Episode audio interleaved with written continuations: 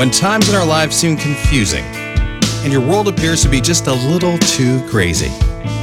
Go ahead and take a rest here. Laugh, learn, and enjoy a little bit from the lives of others with author and business coach Dennis Mansfield. Then share it with others because joy is just around the corner. A friend of mine recently said, The only stuff that happens happens along the way. So get going. I would add, let's get going because the world is just around the corner. Hi, this is Dennis Mansfield, and welcome to the podcast.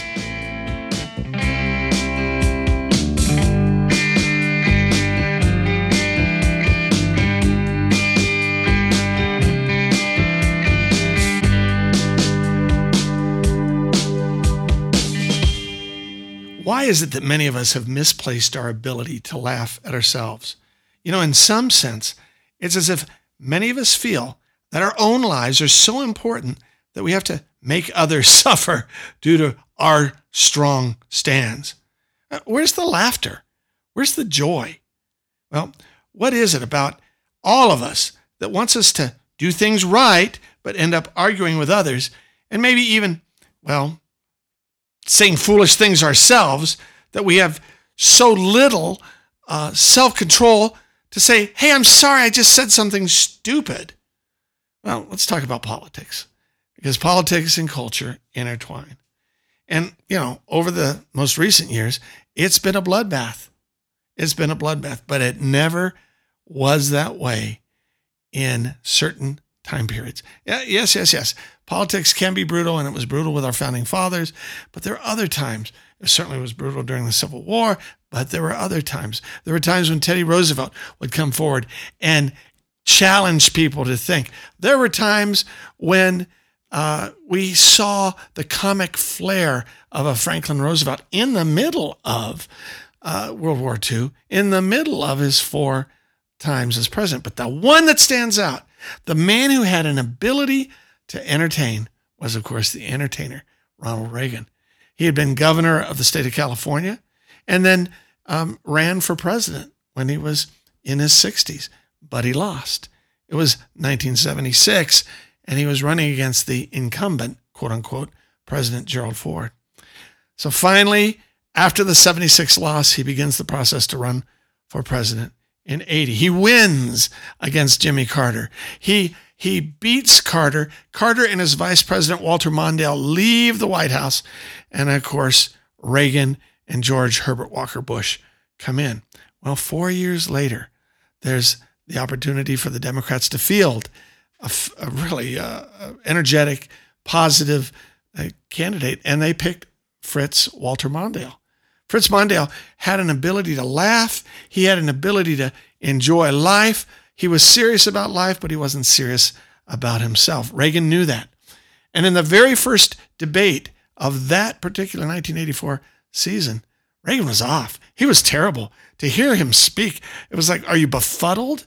And of course, years later, people thought, well, was that the onset of Alzheimer's? He just wasn't the man.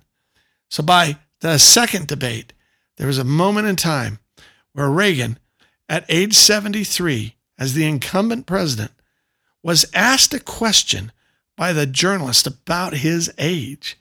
And his former Vice President Walter Mondale, Fritz Mondale, sat watching him.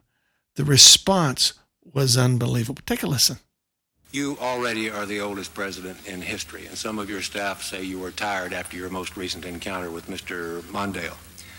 I recall yet that President Kennedy had to go for days on end with very little sleep during the Cuba Missile Crisis. Is there any doubt in your mind that you would be able to function in such circumstances? Not at all. Mr. Trewhitt, and I, and I want you to know that also I will not make age an issue of this campaign. I am not going to exploit for political purposes my opponent's youth and inexperience.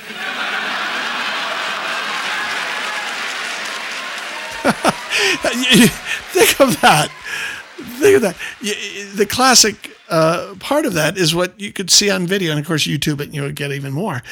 Uh, Fritz Mondale is howling. He's laughing because Ronald Reagan makes fun of age, by saying that Mondale's youth and inexperience would not be an issue in the entire debate. And it was just done in a way that was fun. And, and so, if you think about it, laughter in our world is essential to kindness, it's essential to joy, and it's also essential to self deprecation. Uh, we oftentimes in the world of social media uh, are always promoting uh, kind of who we want to be. Well, that's not really the way it should be. I always appreciate someone who just says, I'm not doing well today. And then I love to engage with them, talk with them, see what's going on.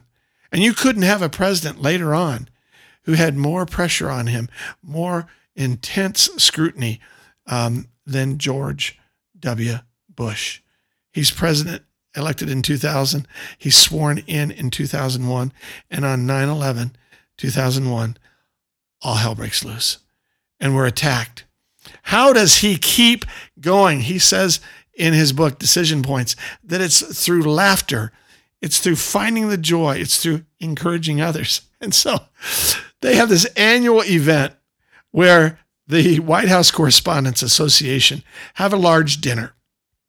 Now, Bush, as every president before him, when they were having this, to every president after him, up to, I believe, Donald Trump, uh, would go to it and they'd speak and they'd parry the, you know, the attacks of humor based on different people. Well, of course, President Trump doesn't go there because the attacks are not humorous.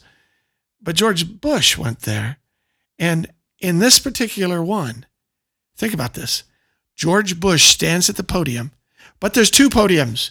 And next to him is a George Bush impersonator this particular impersonator's name is Steve Bridges, and he's dressed exactly like the president, down to his tie. And all of a sudden, you got the humor of the man. I like to listen in. It's going to be a little bit difficult to distinguish the two voices because they are so close. But the one that's comical is Steve Bridges. The one that's deadpan, but also comical, is George W. Bush.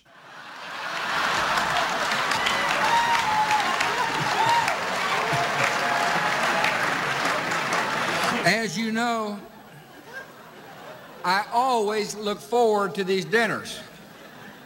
It's just a bunch of media types.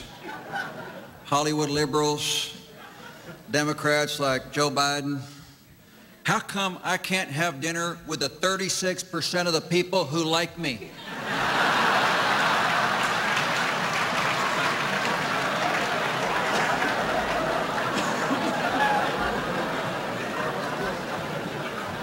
The only thing missing is Hillary Clinton sitting on the front row rolling her eyes. I, th- I thought the line about Hillary Clinton rolling her eyes was just extraordinary. Why? Because George W. Bush uh, had a relationship with Bill Clinton and Hillary Clinton that was friendly. In fact, George Herbert Walker Bush embraced both Bill Clinton and George W. Bush as if they were sons or brothers to each other. And George W. used to introduce President, ex-President Clinton as my brother from another mother. See, humor is vital to health, and humor is vital to our nation's health. We've got to stop taking ourselves so seriously and poke fun at ourselves.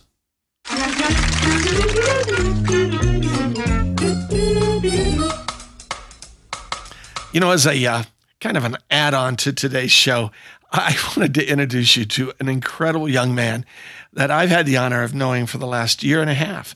Uh, his name is Joe Zhang, and he's from China. Joe, welcome to our podcast. Hi, guys. It's Joe from it, China. It's really fun to have you with us. Now, give uh, give our listeners on the podcast just a tiny bit of background on yourself.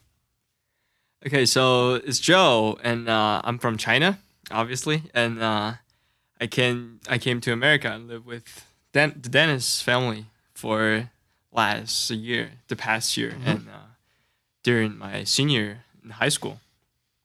And then you made a decision to go on to college. We happen to live in Idaho, so you made a decision to go to University of Idaho. You are in your freshman year.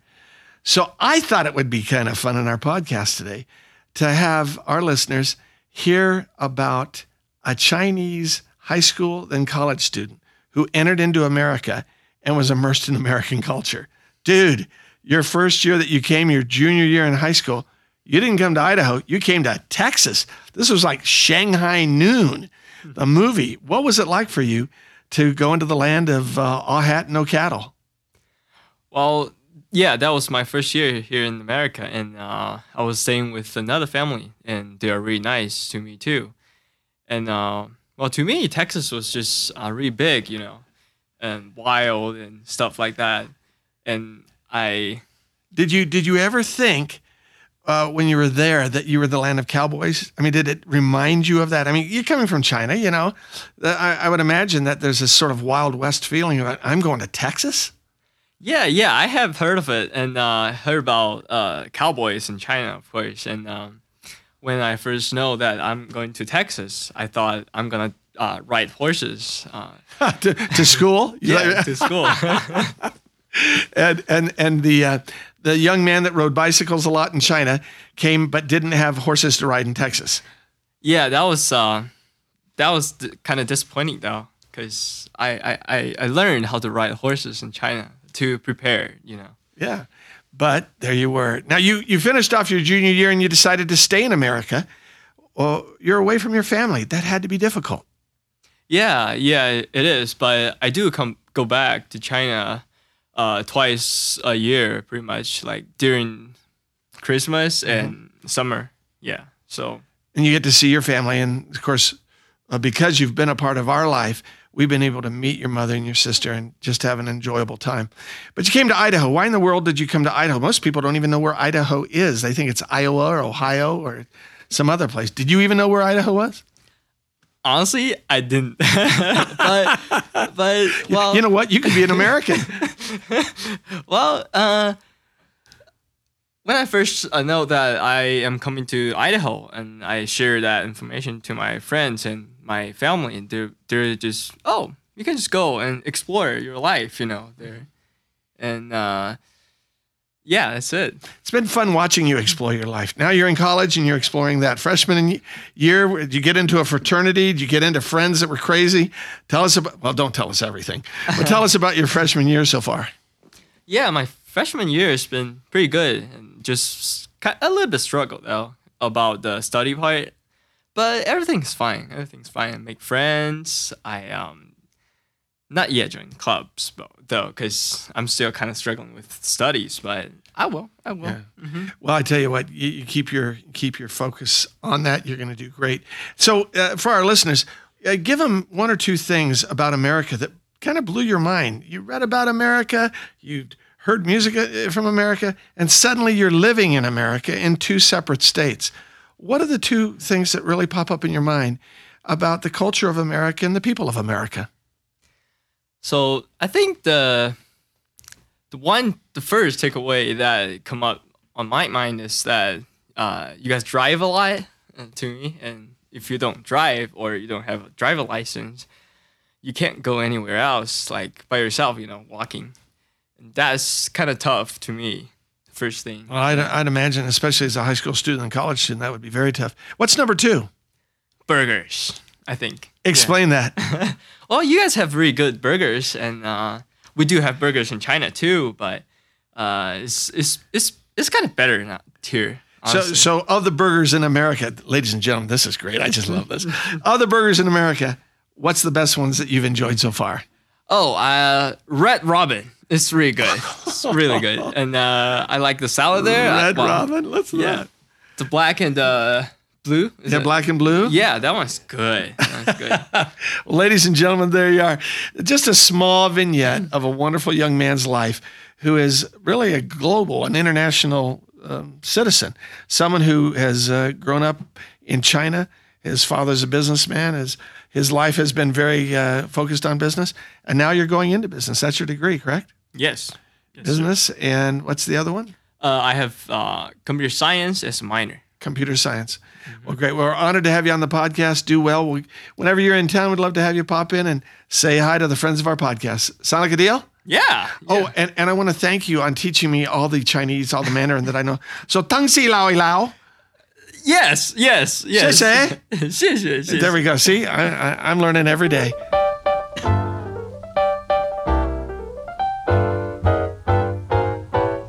If you plans to motor west. Travel my way, take the highway, that's the best. Get your kicks on Route 66. Not too long ago, uh, my wife, Susan, and I had the opportunity not to follow the brown signs, but instead to follow the historical signs of parchment. And Ken, you remember this when we took our grandson, uh, Cole, and traveled from Lewis and Clark's trail Right. all across through Great Falls, all the way across through uh, uh, the oh my heavens, there were areas that were water, river, uh, mountain areas, Lolo Pass. There were snow areas all the way to the Pacific Ocean. And now we were in our car traveling, and uh, there were no, there weren't really a whole lot of brown signs, but there were there were signs that were Lewis and Clark signs. So I guess you could say they were, they were like that. However, the thing that blew me away on that trip, and that most of us who love history, was that Sacagawea or Sacagawea was pregnant on that trip. And Meriwether, Meriwether Lewis was the uh, uh, deliverer, the doctor of the baby that she had when the baby came to full term. And they named him Pomp. His real name was what? Jean Baptiste. That's right. Jean Baptiste. And the father's name was Charbonneau. So they took that as that last name. Sacagawea or Sacagawea ended up with this baby on her back. Uh, And as, as my bride Susan and as my grandson Cole and I traveled, we were just stunned. We were like, oh my gosh. But you and I discovered something else because after that trip was all over with Lewis and Clark, and after the Mandan village was there, where Sacagawea was left with her husband and with their little baby, the little baby eventually was given over to William Clark to raise. Now that's the Clark on Lewis and Clark, and William Clark took him all over the United States and then over to Europe. And we didn't fully know that until we were on a Brown Signs Brothers from Boise trip. And uh, let's talk about that. Right on. So we end up uh, following the signs, the brown signs, and uh, it took us to Inskip Station. And You know, I can't even say that word without skip? smiling. I, I just want to just skip. You know? Skippy's in. Skippy's in. It's like, okay, that's got to be, there's got to be history on that name. Go ahead. It truly is. Uh, you know, it even says that uh, where the monument now for Jean Baptiste uh, is, is is actually on a working ranch that had been uh, a toll road. Toll road. That's right. and and it was just incredible. So people going from San Francisco back to Boise or to Montana, Montana. Wyoming, all those, and you know bringing gold to and from or whatever it was, Or families or moving families, across. Sure, yeah, the the whole thing. They would go through this toll road Yeah. because it was safe. It was safe. And it was, it was, as we saw, it was super flat. Oh, I don't very- think we saw a tree in eight miles. oh, my heavens. even the cows were like, "Where is everything?" They were two dimensional, laying on the ground flat. Crew. Yep. And so we were sitting there and we see the sign for his name, Yes. but we don't know what the monument's about yet. Not at we're all. traveling in. What happened? So we're driving and we're driving and we're driving. We're not. We know that we're. We haven't seen it yet because it's this flat, long road. oh, my heavens. We get up there close to the uh, monument itself, but before we see the monument, we see this old wrought iron. Uh, uh, looked like uh, you could see where their chimney was. Yeah. There was an old house, that, and that was where the hostel was. yeah. That's where the people would stay in Correct. their journeys. And the sign was amazing. It even says Inskip Station, uh, founded in 1863 by Dr. E.W. Inskip and his partner, Osgood. now, hang on for I a just love that name. For all the rest of history, you're known as one name. Osgood. I'd like to introduce you to my friend, Osgood. Hello. Hello. it's like, what? You know, keep I going. get a kick out of it. Well, everybody's got to have a sidekick, and I guess. Batman has Robin. E.W. Inskip has Osgood. Osgood.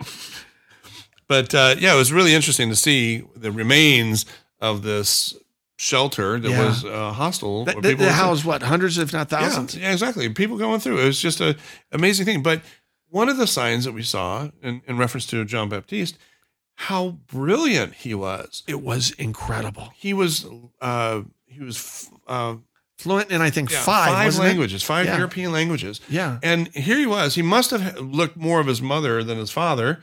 You, you know, as a as a Native American. Yeah. Uh, and so here he is traveling Europe with, you know, Captain um, Clark. Clark, and and he's been teaching him all these things, and and he comes back and he starts to become wealthy in San Francisco, Yeah. and then he decides to go back to home grounds in Montana, Wyoming, and he's at Inskip Station and gets a pneumonia. Yeah. And it was a tragic moment in his life. He was 61, 62 years old, ready to continue on this incredibly glorious life that he'd had. He actually had helped the, the Mormons on the Mormon Brigade as they came across the United States all the way into the mid uh, area of Merced and Fresno and that area, and then ultimately brought them back up to Salt Lake. And he was one of the Indian guides. He was he was remarkable in Europe. He he dressed in incredible finery.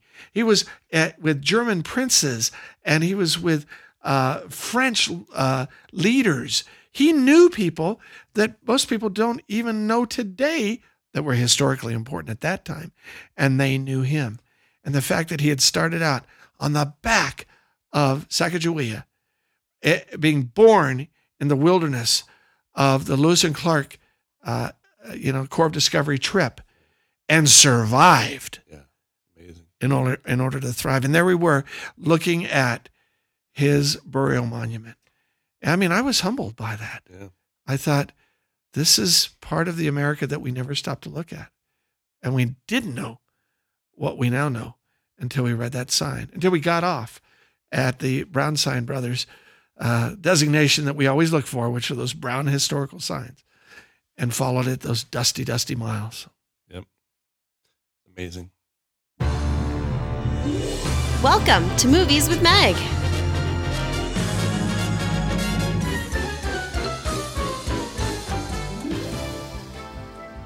Among all the movies made in Hollywood, there is one that stands out decade after decade. Today we're going to talk about Citizen Kane. It is an amazing film, written, produced, and starring Orson Welles. Well, and one of the most amazing things about it is that he was only 24 when he did the motion picture, which is amazing for nowadays, let alone back then. He had this uh, radio program that was doing very well across the nation. And when they came to him and asked him to do a film, he decided, you know what? I'll just go for the goal line. And when he did, he asked for this exorbitant amount of money and then to direct it and to star in it. So when he did, they the people around him just th- said, "Well, I guess he knows what he's doing." Yeah, they thought, hey, he's worth it. Let's do this. Citizen Kane is a fascinating film because it really talks about then the 1940s, set in that. Of course, it's set earlier than that because it goes for about 30 years. And I think it's it's classic. It's a classic story that anyone can relate to because it's really talking about, um, you know, what makes us happy in life, what brings us joy, and what doesn't. And you know, here it is, the story of this mega rich man, and in the end, he realizes that what really made him happy was something from his childhood. We're going to start with the end, and that is Rosebud, one of the fil- one of the film's amazing lines that has picked up decade after decade in trivia is "What's the word that ends when when Charles Foster Kane dies?" And he says, "Rosebud." Yeah, and throughout the whole film, they're trying to figure out what Rosebud means. And so you're seeing different flashbacks in his life. And only at the very end of the movie do you find out what it means. And when you think about wealthy people who've basically made so much money, um, the character was based off of William Randolph Hearst, even Hearst Castle. Um, th- this castle in the film shows huge rooms, but he's always alone. Huge areas, but the only people that come up to him are his servants. Uh, he does have a couple wives, though, doesn't he? Yeah, he's married when he's young for love. and then he self sabotages and uh, has an affair, and then ends up marrying that person as and it turns out that they aren't very happy after all, and she leaves him. Uh, when when we think about wealth and power, we have to think about politics too. Um, we we see that in the movie, Charles Foster Kane makes a decision that the people love him and that he loves the people. He cares for the working man. That's the idea. And um, uh, you know, as we recently viewed the film, we both talked about mm, some similarities. Yeah, he he seems a lot like Trump in that he's got the whole world, everything at his fingertips. Yet it's almost like he's buying people's affections. And I mean, I, I don't know what Trump's like in real life, but he certainly does have an arrogance about him that rings true for the movie Citizen Kane. Yeah. And, and uh, you know, I'm a conservative. I make no bones about it. I've had years in public policy, but it doesn't matter whether you're a conservative or a liberal. When somebody enters out of Hollywood or out of entertainment and goes into politics, there's a star quality about them.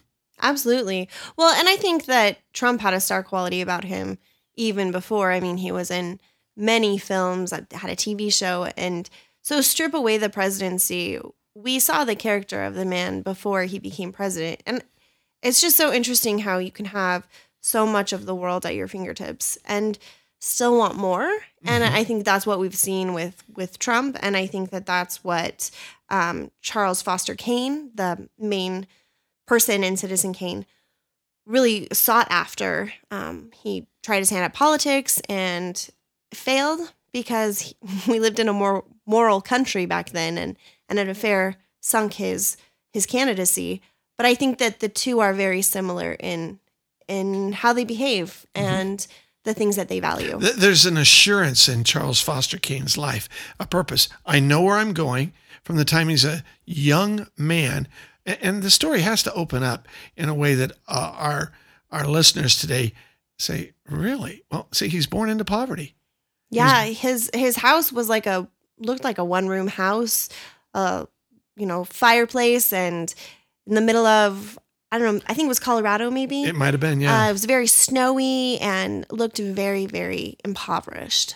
And at some point, they discover that there's a gold mine that's one of the richest veins in the history of America. So the mother and the father have to come to an agreement. The mother, who's a played by Agnes Moorehead, who played uh, the mother on Bewitched, uh, is a youthful actress in this because it's the 1940s, you know, three decades before she was the witch's witchy mother, and uh, and and yet she was witchy in this film. Her character is, I'm going to protect my son and make him wealthy. And then the, the dad is this sort of doty do kind of guy. well, I don't I get to say something about where he goes, you know? And she just basically shuts him down until they bring the man in who negotiates all of Charles Charles Foster Kane's life. And yeah, he becomes like the manager and he promises a large sum of money to them every month if they will just um, let him raise raise him and yeah. and and raise him into being the kind of person um, that was exactly opposite from how they were. Yeah, in fact, not only opposite in, in terms of poverty, but opposite in terms of you could tell the, the father had a good heart, but he was he was just kind of a you know simple man, and the, the mother was doing the best she could for her son. When the movie starts, what is he doing that's important? Um, and, and the snow is coming down, like you said, and he's sledding. Yeah, he's playing in the snow. He's he is enjoying his time on his sled, and his mother strips the sled away, and he is taken away, and to our knowledge, never sees his parents again. And he does see his sled. Of all the things that he ends up becoming wealthy, Charles Foster Kane in Citizen Kane, and acquires statues and acquires just an amazing amount of things. Yeah, so much so that at the end of the movie, you just see crates and crates of unopened objects that are just covering his vast house. And it's like did he even look at them? Did he just purchase them to purchase them? So he had so much stuff. And he sought out this one item that gave him the most joy. We'll talk about that in the next episode of Movies with Meg. It is an honor to be able to talk about classic films, incredible experiences, well, and learning lessons from them with you on Just Around the Corner. Thanks, Meg, for being here. Thanks for having me.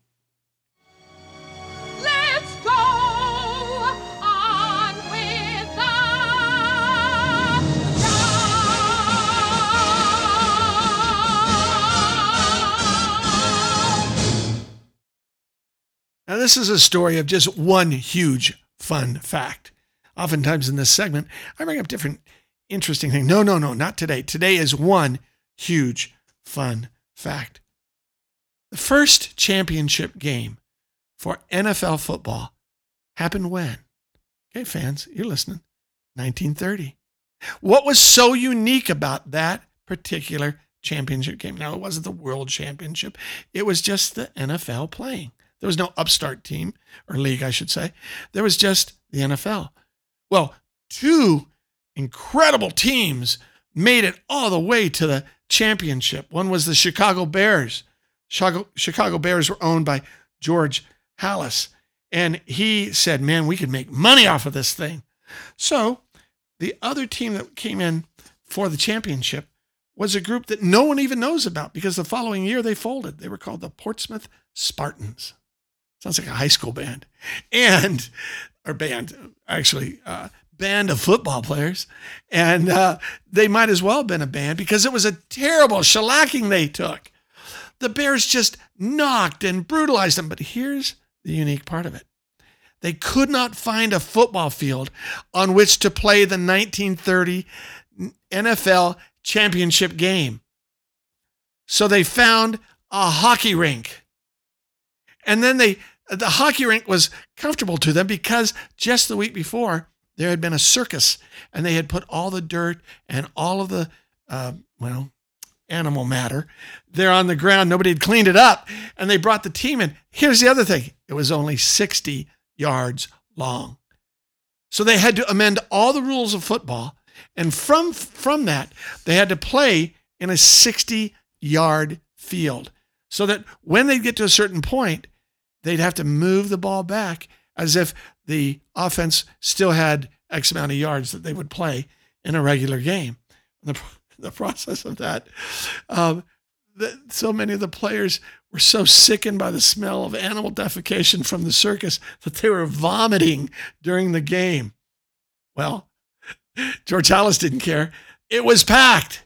People came to the championship, the world championship of the NFL, 1930 the first one from that game because of how they had to do it.